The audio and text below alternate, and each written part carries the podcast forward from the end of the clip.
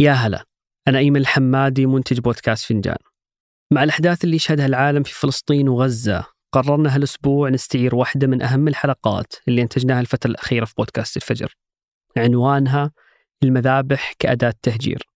الحلقة مهمة لأنها تكشف السبب خلف قصف الاحتلال الإسرائيلي لأهداف مدنية مثل المستشفى المعمداني في غزة، وتقدم تحليل منطقي وإجابة لأهم الأسئلة المتعلقة بالحادثة، وتوضح علاقتها بمذبحة دير ياسين واغتيال الصحفية شيرين أبو عاقلة وغيرها.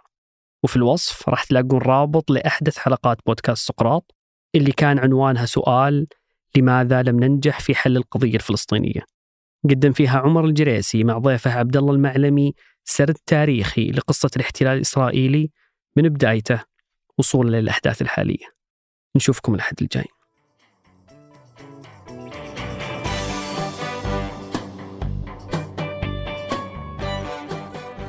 هذا بودكاست الفجر من 8، بودكاست فجر كل يوم نسرد لكم فيه سياق الأخبار اللي تهمكم. معكم أنا مازل العتيبي.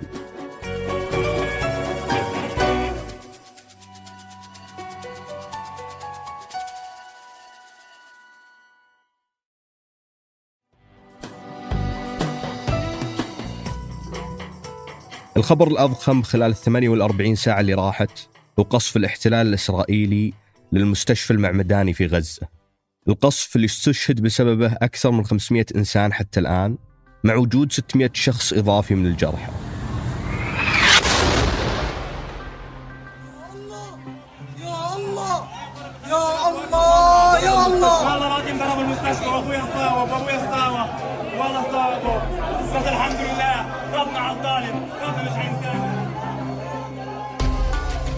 شهداء وجرحى كانوا بالمستشفى من الأساس نتيجة العدوان الاحتلال على قطاع غزة خلال 11 يوم اللي راحت.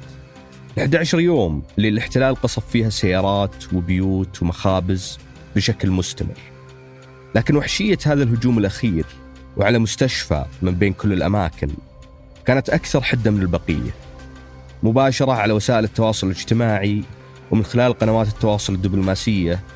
كانت ردة الفعل العربية والعالمية مستنكرة هذا الانتهاك الصارخ لكل القوانين والأعراف الدولية.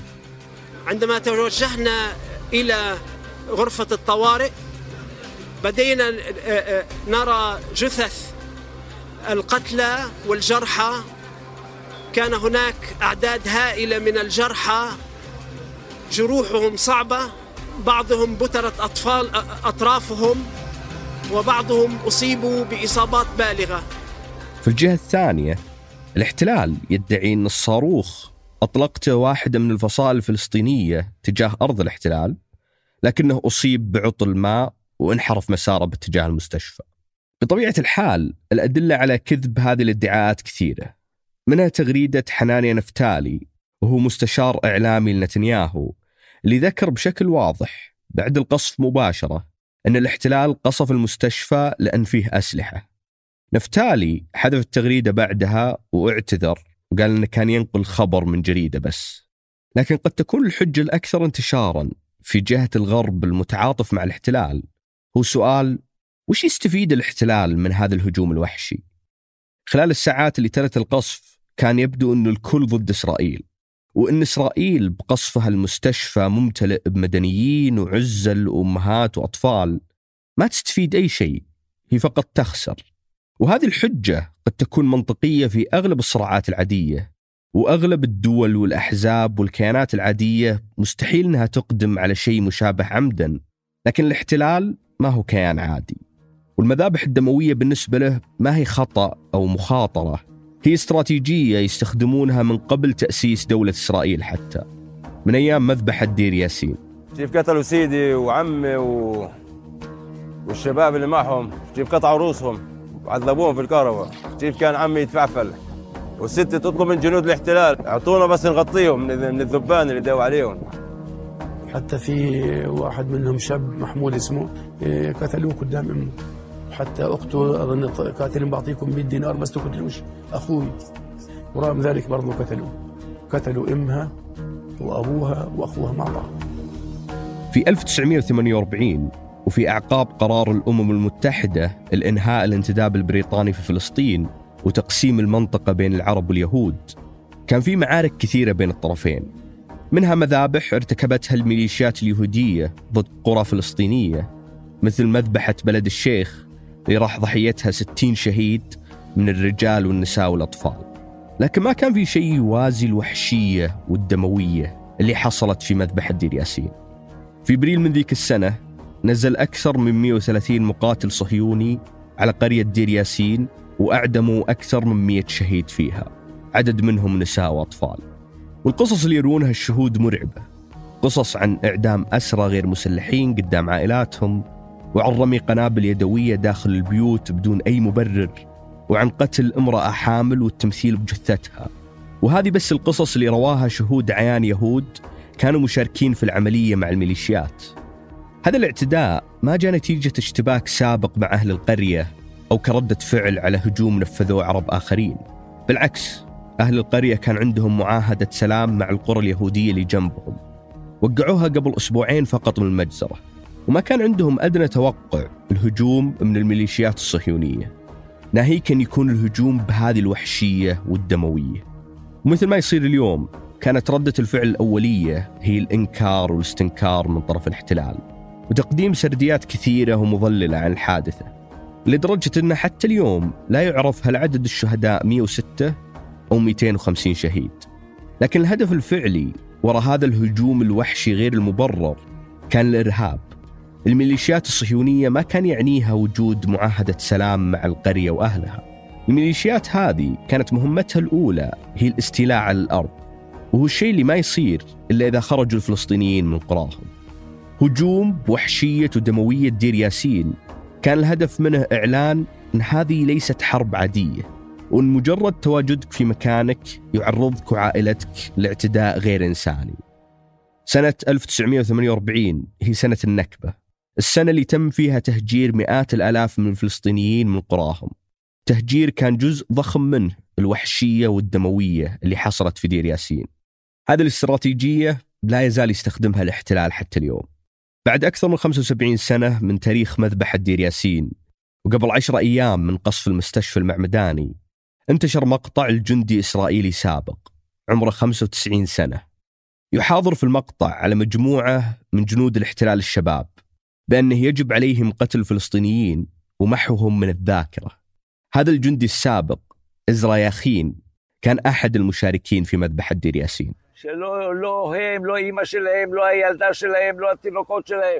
אסור להם לחיות לחיות האלה. بالرغم من الهدف الترهيبي الواضح، لا يزال الاحتلال يهتم بإدارة عمليته الإعلامية حتى في هذه الحادثة.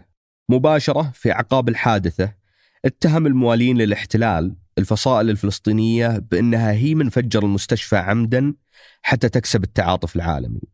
بعدها بفترة بسيطة نشر الحساب الرسمي لقوات دفاع الاحتلال مقطع فيديو يدعون بأنه يعرض صاروخ يصعد من غزة ثم ينحرف باتجاه المستشفى.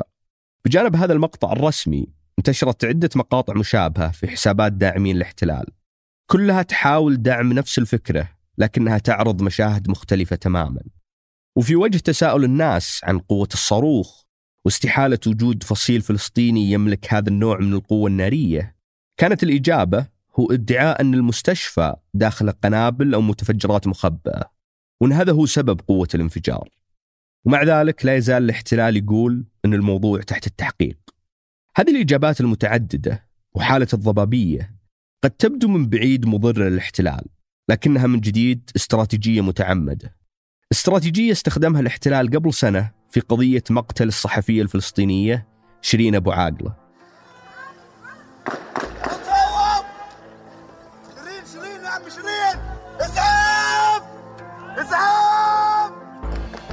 في مايو 2022 تم اغتيال الصحفية شيرين أبو عاقلة من قبل رصاص الاحتلال الإسرائيلي، بينما كانت تؤدي عملها في تغطية اقتحام الاحتلال المخيم جنين. وبالرغم من وجود عدة تحقيقات استقصائية في الموضوع تثبت أن الاحتلال هو من أطلق الرصاص، إلا أن الرواية الرسمية للاحتلال كانت أن الجانب الفلسطيني هو من قتلها. خلال الأسابيع الأولى للجريمة نشر الاحتلال أكثر من اتهام عشوائي، ونشر عدة مقاطع من المفترض أنها تدعم جانبه، بدلاً من أنهم يختارون سردية واحدة واضحة. الجهات الإعلامية الغربية الضخمة تعاملت مع ادعاءات الاحتلال باعتبارها حقائق محتملة، وكثرة المقاطع والأدلة صعبت عملية التفريق بين الحقيقي والمزيف. وبعد مرور شهور، يوم اعترف الاحتلال أخيراً بأن الرصاصة انطلقت من جنوده، كانت القضية قديمة وعدد المهتمين فيها محدود، وما كان في ضغط دولي كافي يجبر الاحتلال على محاسبة المسؤولين. هذه العملية الإعلامية تتكرر في غزة من بداية العدوان، لكنها دخلت مرحلة جديدة مع قصف المستشفى المعمداني. وبالرغم من محاولات التضليل، وجهت العديد من الدول العربية أصابع الاتهام للاحتلال بشكل مباشر. في تصريح لوزارة الخارجية السعودية، أدانت المملكة المعايير الازدواجية للمجتمع الدولي وانتقائيته في تطبيق القانون الإنساني الدولي. وردة الفعل الشعبية العالمية على التواصل الاجتماعي كانت أكثر حدة من العادة، مع وجود عدد من الأصوات الغربية المحايدة اللي تكلموا أخيراً عن جرائم الاحتلال، غالباً لأنه بالرغم من تكرار الهجمات الوحشية خلال الأسبوعين الماضية، هذا الهجوم كان أكثر حدة ودموية من المعتاد.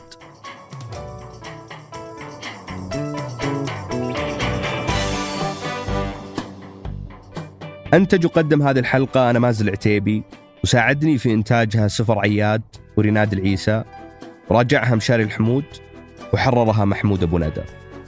شوفكم فجر الأحد.